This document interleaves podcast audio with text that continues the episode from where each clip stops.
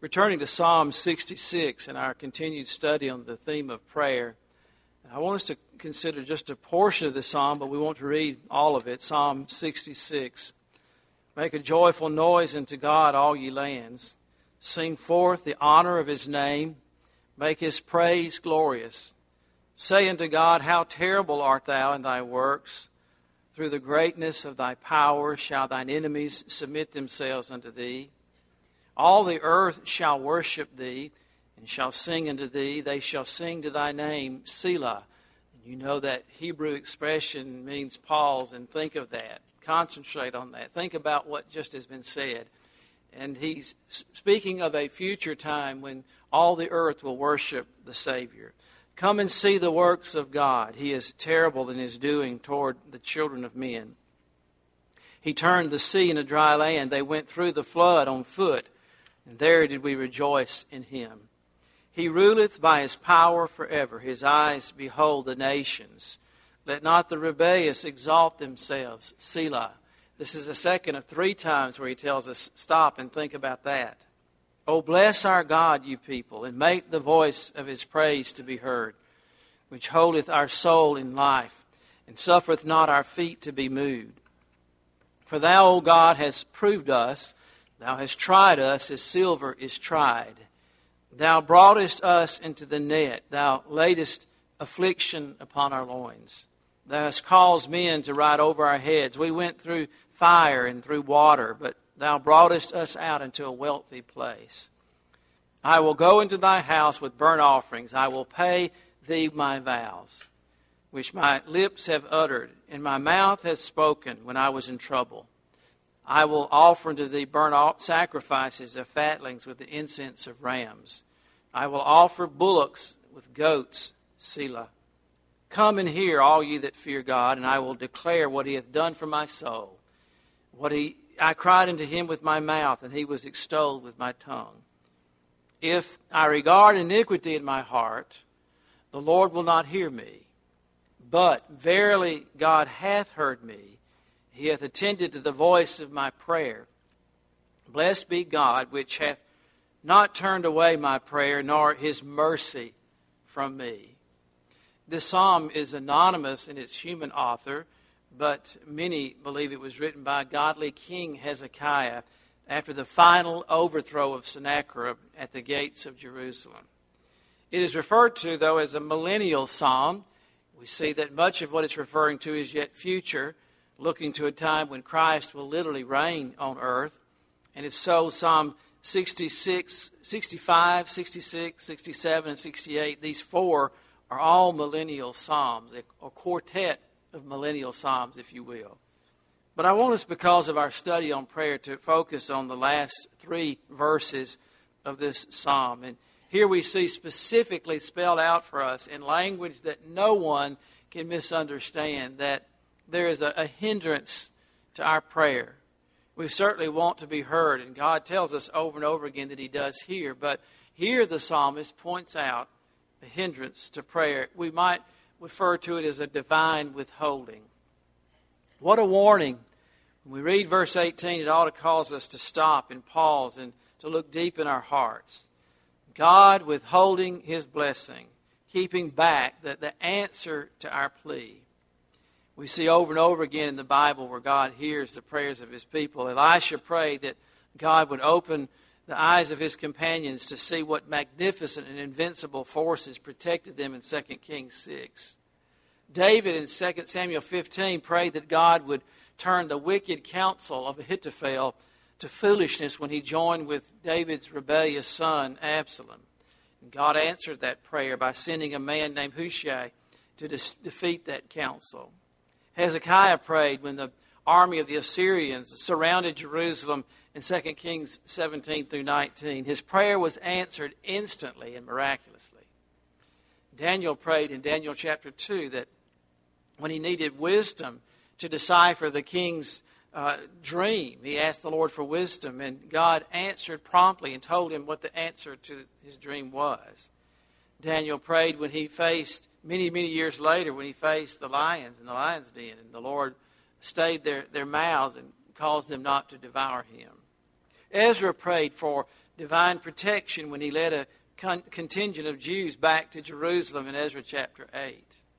Nehemiah prayed when the word came that Jerusalem was in a desolate condition back in Nehemiah chapters 1 and 2. The Psalms are full of answered prayers, and they're full of prayers that the, the, the different uh, authors prayed. But what a privilege we have in prayer. We sing that, don't we? What a friend we have in Jesus. All of our sins and griefs to bear.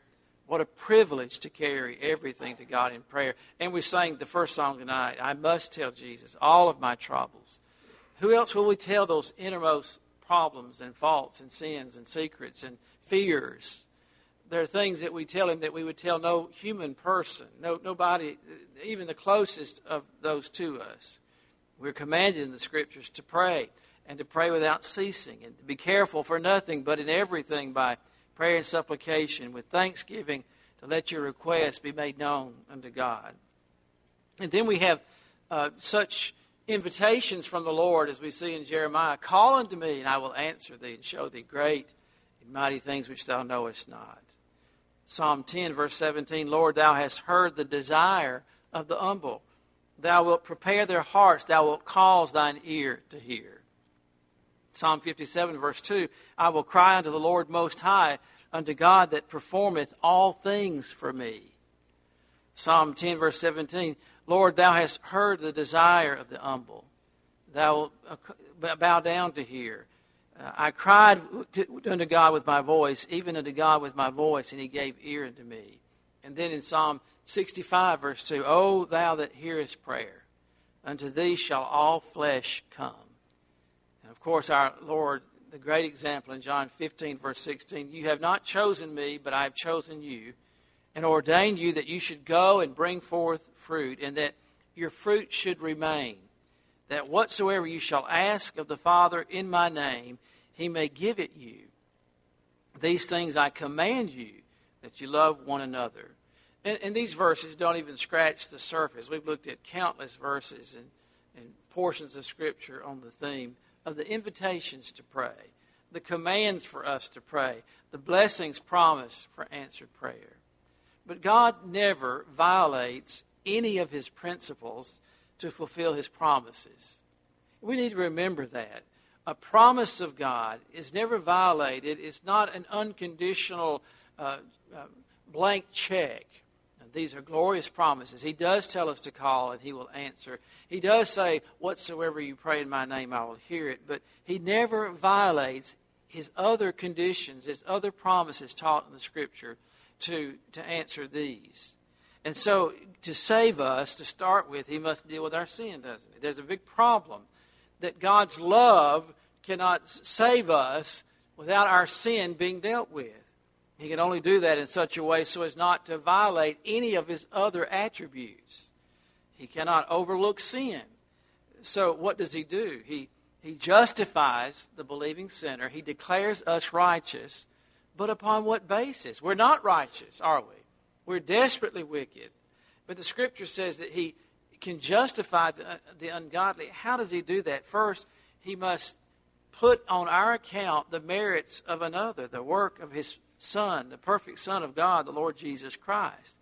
And then the Bible tells us in Romans, being justified freely by his grace through the redemption that is in Christ Jesus, whom God hath set forth to be a propitiation through faith in his blood, to declare his righteousness for the remission of sins that are past through the forbearance of God, to declare, I say at this time, his righteousness, that he might be just and the justifier of him which believeth in Jesus Christ. So he not only justifies, but he justifies us, but he's justified in doing so by the work of the Lord Jesus Christ. But in doing that, God does not violate his perfections.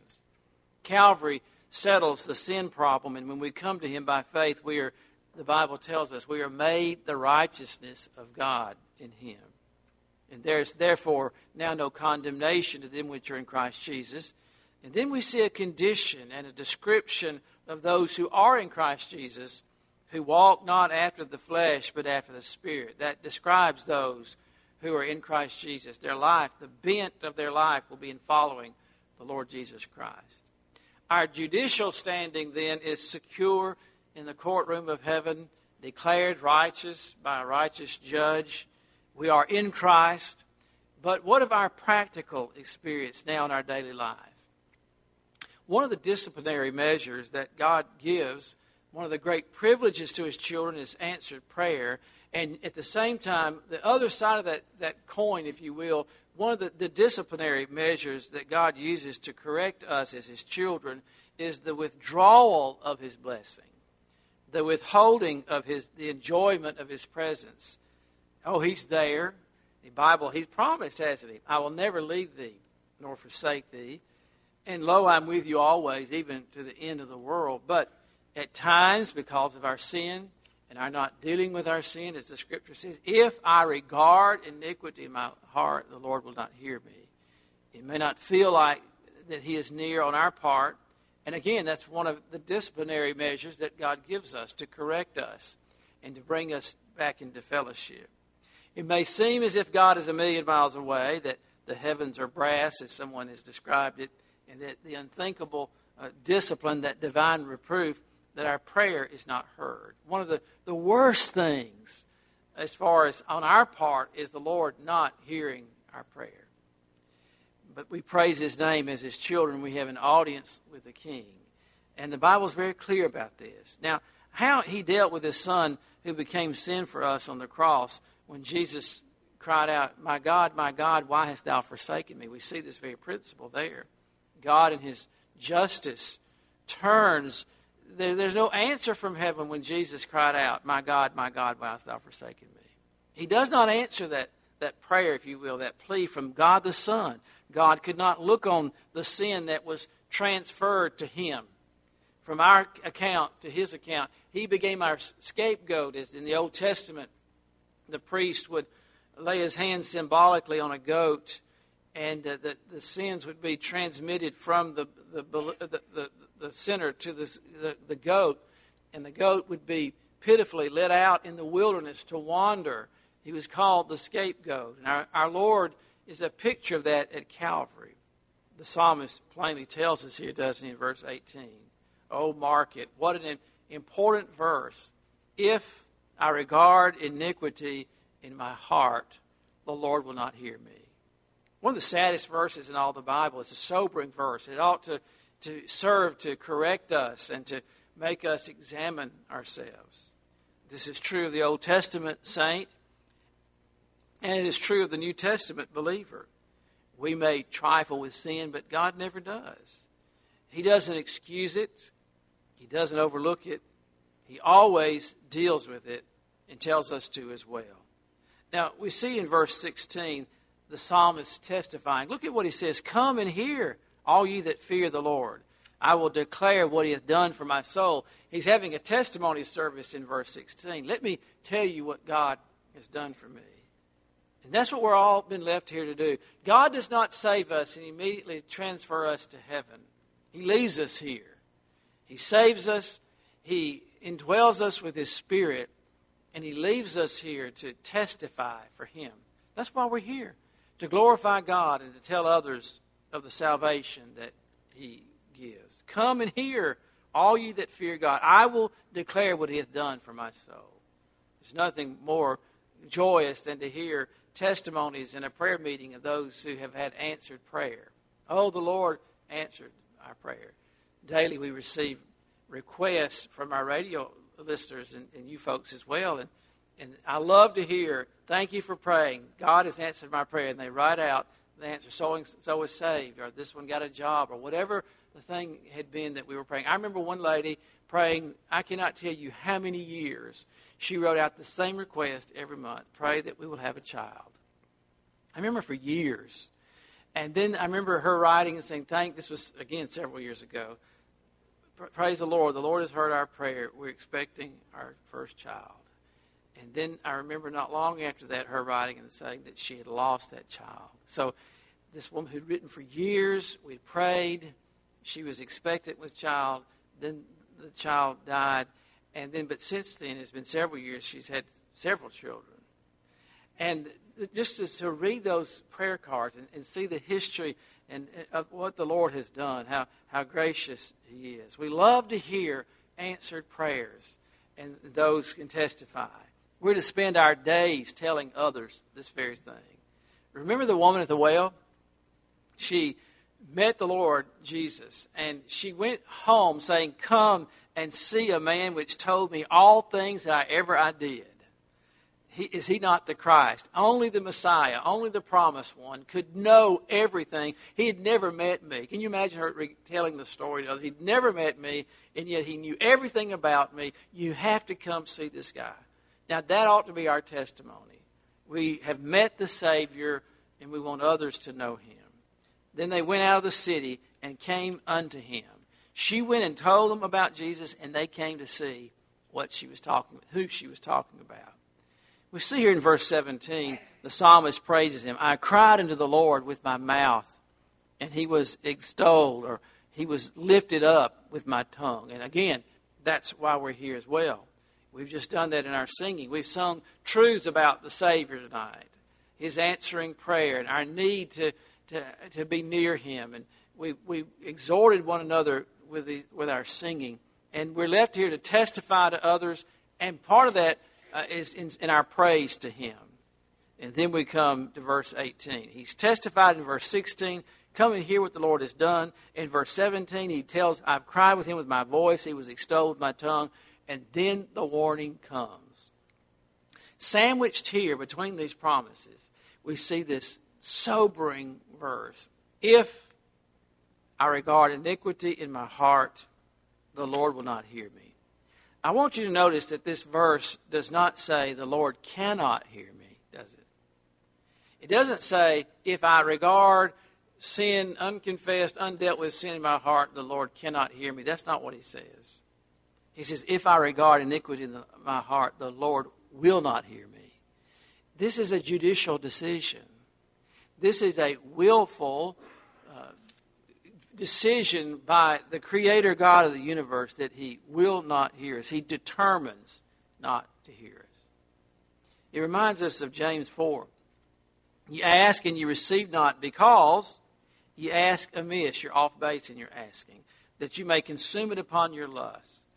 You adulterers and adulteresses, and he's speaking of spiritual adultery. You know not that the friendship of the world is enmity or hatred or warfare with God. Whosoever therefore will be a, a friend of the world is an enemy of God. Do you think that the Scripture saith in vain or for nothing?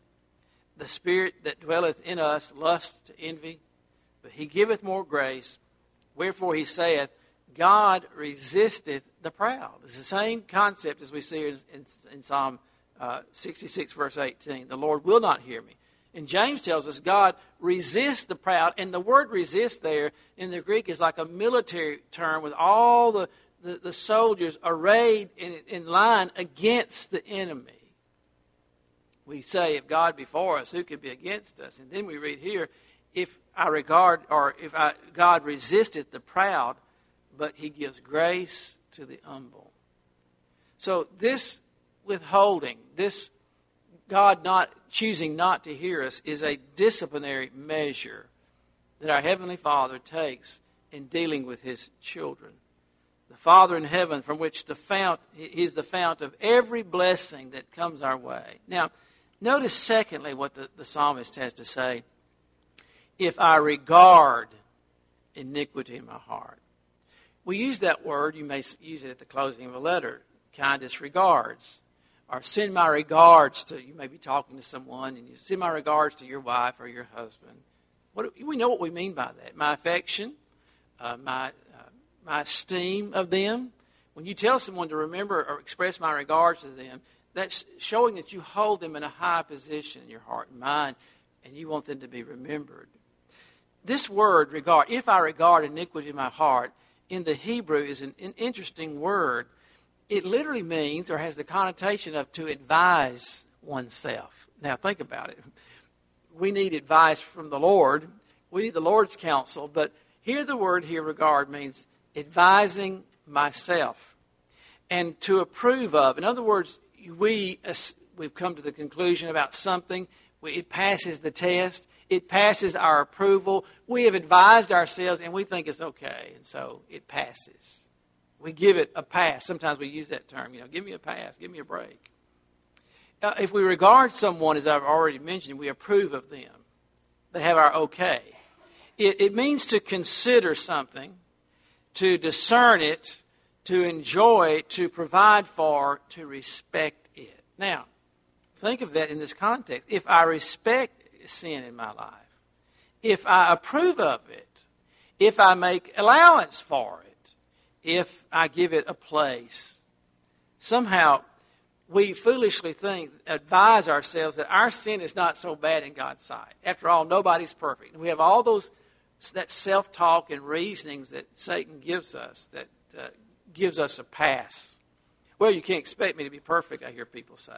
Or, this is who I am, this is the way I am. There's all kinds of reasonings or excuses for sin in our life. Or it's not that big of a deal. Sin, that, this sin is not so bad. No one is perfect. We could, you could think of several of those kinds of things that, that we may say in the, the privacy of our heart and mind. By the way, here there's another word we need to examine here in verse 18. If I regard iniquity. Now, there are several words for sin in the Bible sin, transgression, iniquity, wickedness. Here the word means, the word iniquity means abject wickedness or vanity or nothingness. It can also refer to something that has become an idol or unrighteousness. If I regard an idol in my heart, if I regard wickedness or useless things that God would not approve of, that have no place in eternity, it, or nothingness, all those things would fit in this warning here. When we regard someone or something or make provision for it or excuse for it or overlook it or give it uh, into it or give it a pass, we enjoy it, we meditate on it, we plan for it, we provide for it. We might would do it if we could get by with it. All those kind of things uh, is what is in mind here. Some foolishly reason, well, if I don't actually do the, the sin, then I'm not guilty of it. But I can play with it in my mind. I can entertain myself. I can picture myself in that situation, enjoying that sin, although I would never do it. That was what the religious leaders of Jesus' day were doing, and he he he rude, uh, uh, not rudely, he abruptly told them that that was the same as committing the sin.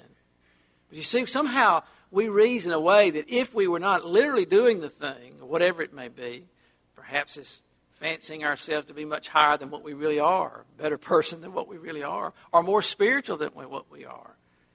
We could go on and on, but the Bible says in Romans 13, 14, make no provision for the flesh. We don't plan for it. We don't give it a pass. We don't, we don't give it an opening or a possibility. We stay as far away from it as we can, especially those besetting sins, as the Hebrews, the writer of Hebrews tells us that we lay aside every weight and the sin that does so easily beset us. Don't make it easy for yourself to sin. Don't make a plan or a provision in your daily living for sin or indulging in the flesh, even in your mind or heart. And this is where we have to be so careful about what we entertain ourselves with.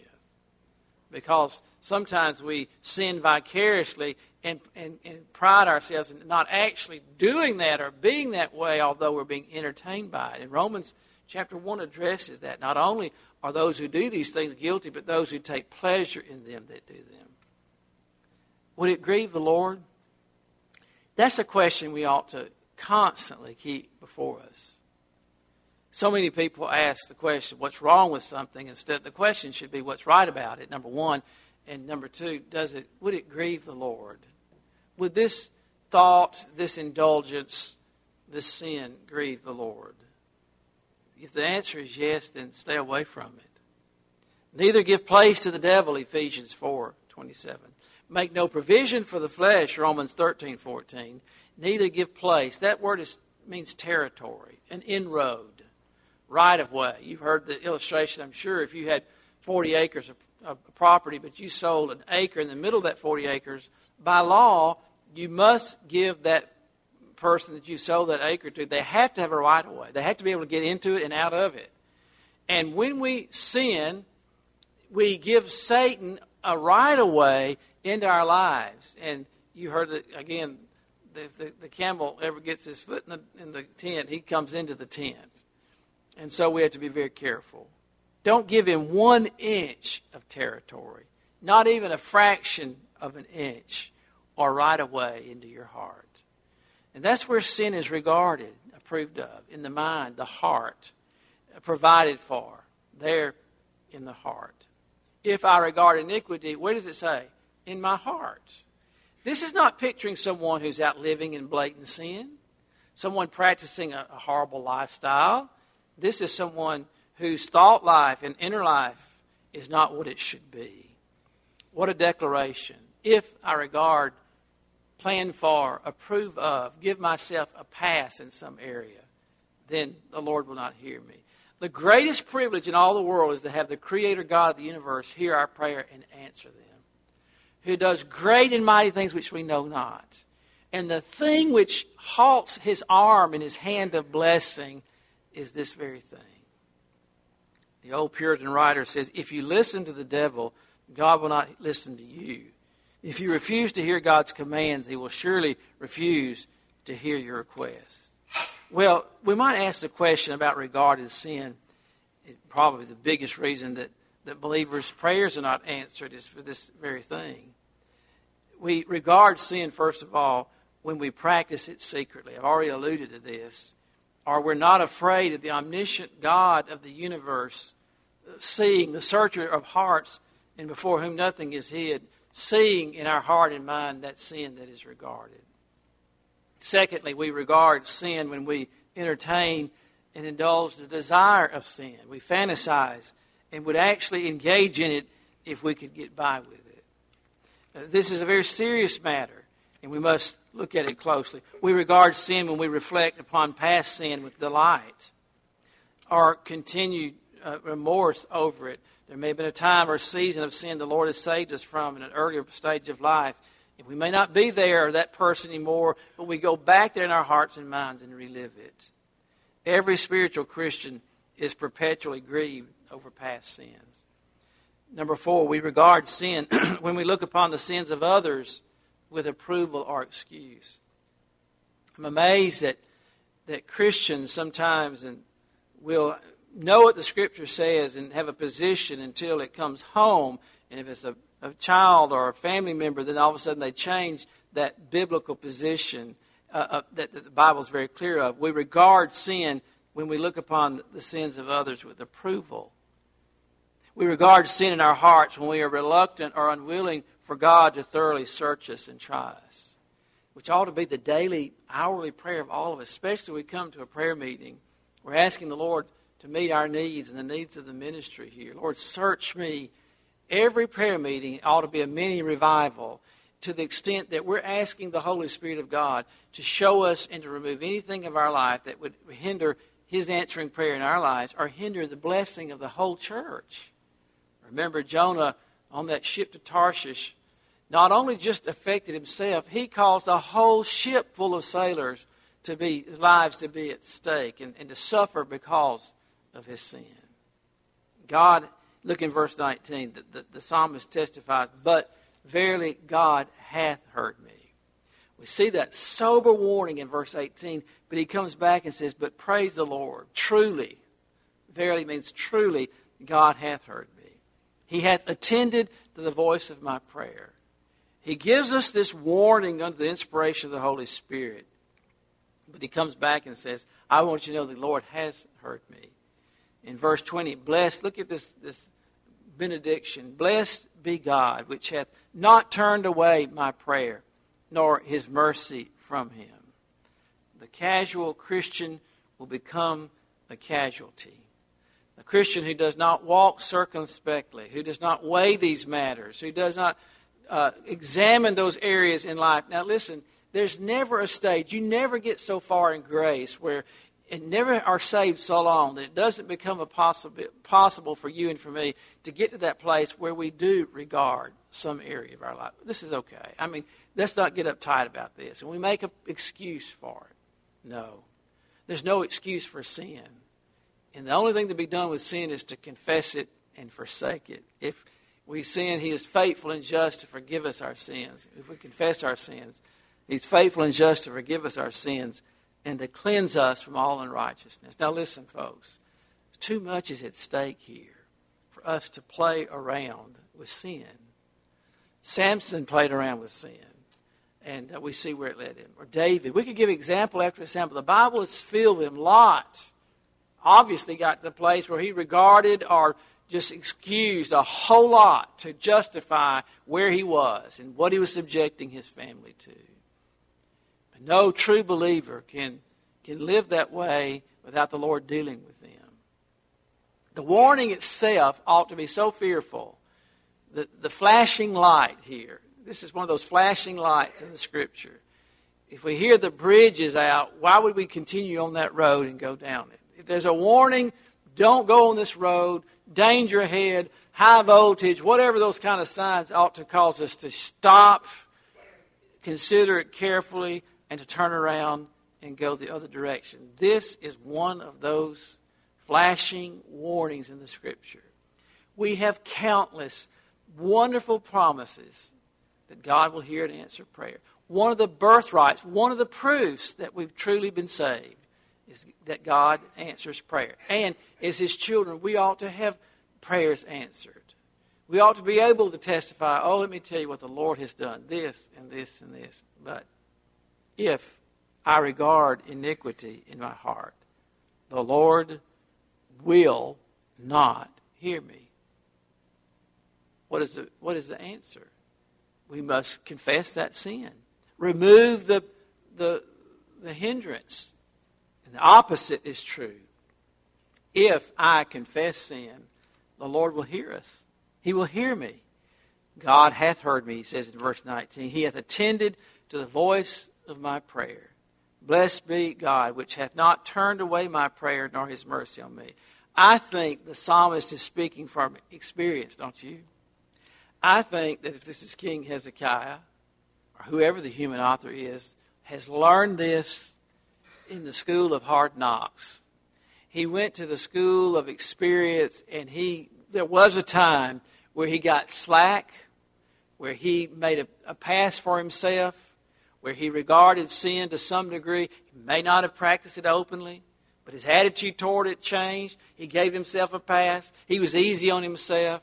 His thought life, his entertainment, something was not up to par. And he learned firsthand what he's writing about under the inspiration of the Holy Spirit. And he, he was a time in his life where he did regard sin. And there was a time where the Lord did not hear him for a year after David sinned with Bathsheba, and he, he justified and explained that away in that moment.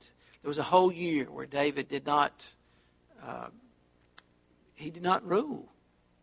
He was a king who was not fulfilling his duties.